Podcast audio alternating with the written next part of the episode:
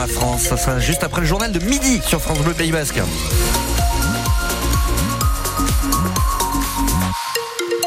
Le journal de midi présenté par Céline Arnal. Bonjour Céline. Bonjour David, bonjour à tous. Euh, ça se couvre de plus en plus sur Bayonne comme annoncé. Journée bien grise et ce pour tout le monde, c'est ce que nous dit Météo France aujourd'hui, mais heureusement ce sera une journée sèche tout de même avec des températures plutôt sympathiques pour un 21 février de 17 à 19 degrés. Opération déminage de la colère agricole ce matin à Matignon. Conférence de presse du Premier ministre Gabriel Attal. L'agriculture doit être portée au rang des intérêts fondamentaux du pays, dit-il. Il a ensuite récapitulé les engagements déjà pris par le gouvernement. Peu d'annonces en fait. Euh, si ce n'est une nouvelle loi Egalim pour l'été, faciliter la venue des saisonniers étrangers dans les fermes avec des visas. Et pour ce qui est des pesticides, eh bien la France va abandonner l'indicateur de mesure actuellement utilisé. Gabriel Attal. Je vous annonce que l'indicateur de référence pour suivre notre objectif de réduction des produits phytosanitaires ne sera plus le NODU franco-français, mais bien l'indicateur européen. C'est conforme à notre volonté d'éviter toute surtransposition. C'était la demande des agriculteurs. Sur le zonage, nous avons travaillé et nous sommes en train de créer un portail qui en simplifie la lisibilité pour nos agriculteurs. Aussi, nous sommes prêts pour avancer sur la publication du plan Ecofito 2030 lors du Salon de l'agriculture. Il permettra d'acter et d'inscrire en toutes lettres notre changement de méthode. Pas d'interdiction sans solution, pas de surtransposition, le tout sans renoncer à notre ambition de réduire de 50% l'usage des pesticides d'ici à 2030. Gabriel Attal ce matin lors de sa conférence de presse depuis euh, Matignon, une annonce évidemment qui fait bondir les écologistes et les agriculteurs biologiques. Euh, Gabriel Attal qui annonce aussi 250 millions d'euros par an pour, dit-il, trouver des alternatives aux pesticides et accompagner les agriculteurs. On en parle de tout cela, de ces annonces euh, dans un instant. Dans ma France, Wendy Bouchard reçoit représentant de la FNSEA et de la coordination rurale juste après ce journal.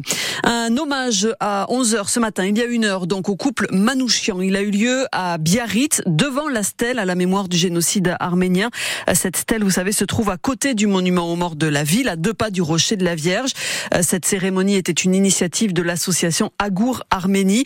Misak et Méliné Manouchian, les deux résistants arméniens, entrent au Panthéon ce soir à 18h30, 80 ans, jour pour jour après la fusillade de Missak sur euh, le mont Valérien. Dans l'actualité également, deux jeunes couples victimes d'une violente agression. À la sortie d'un bar à Anglette, il y a dix jours, ils ont reçu des coups de poing de la part d'une bande qui a ensuite pris la fuite. Euh, selon les premiers éléments de l'enquête, il semble que ce soit une agression euh, purement gratuite. L'homme en été quitte pour une belle frayeur hier à la mi-journée à Anglette. Ce surfeur se trouvait en difficulté.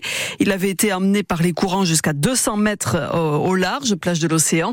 Euh, le jet ski des pompiers a été envoyé sur place. Il a été ramené sur le sable sain et sauf. Il n'y a même pas eu besoin de l'amener à l'hôpital. Hier également, du côté de Cibourg, les policiers nationaux euh, sont intervenus pour un scooter abandonné et sur la plage, ils se sont retrouvés nez à nez avec un dauphin. Un dauphin qui était ensablé et désorienté. Sauvetage pour le moins inattendu. Donc, euh, finalement, le cétacé a pu retrouver les eaux profondes de la baie de Saint-Jean. Euh, dans quelques heures, on saura le sort des salariés des Galeries Lafayette de Bayonne. Le tribunal de commerce de Bordeaux rend sa décision aujourd'hui. Le groupe détenu par l'homme d'affaires bordelais Michel Oyon est en procédure maintenant depuis un an. 25 magasins des Galeries Lafayette sont concernés en France. Il y a une cinquantaine de salariés dans celui de Bayonne. L'activité économique, elle reste compliquée au Pays Basque. C'est ce qui ressort du baromètre semestriel de la CCI, la Chambre de commerce et d'industrie.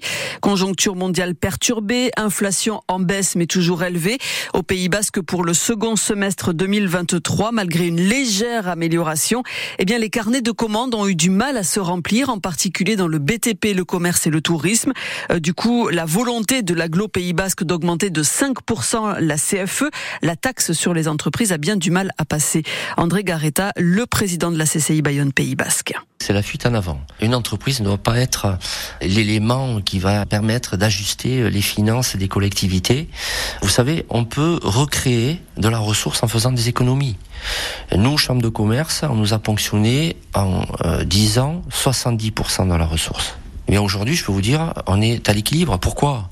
Parce que nous avons fait dans tous les sens des économies, tout en restant, je dirais, euh, actifs et tout en trouvant d'autres solutions Et moi, j'invite les collectivités à faire de même. Il devrait y avoir dans chaque collectivité, même au niveau de l'État, euh, un vice-président ou un ministre euh, chargé des économies. Et donc chargé de trouver des solutions pour faire des économies, je puis vous dire. Il y en a des pans entiers à faire. André Garetta, le président de la Chambre de commerce et d'industrie Bayonne-Pays Basque, souhaite euh, à présent rencontrer les organisations patronales et les organisations économiques afin de décider euh, d'éventuelles actions.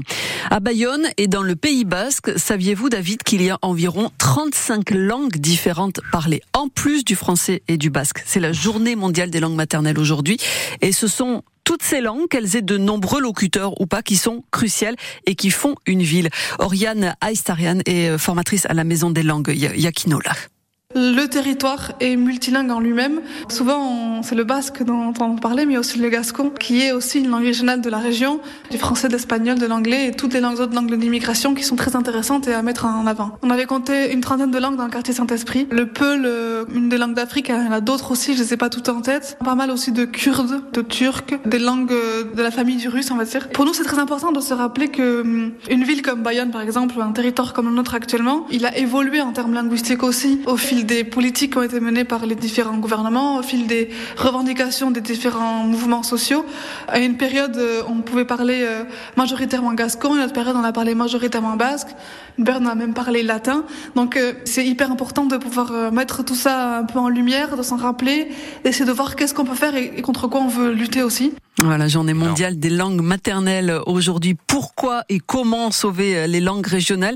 C'est le thème d'une conférence ce soir. Elle est organisée par l'association Euskal Babel et la Maison des langues Yakinola.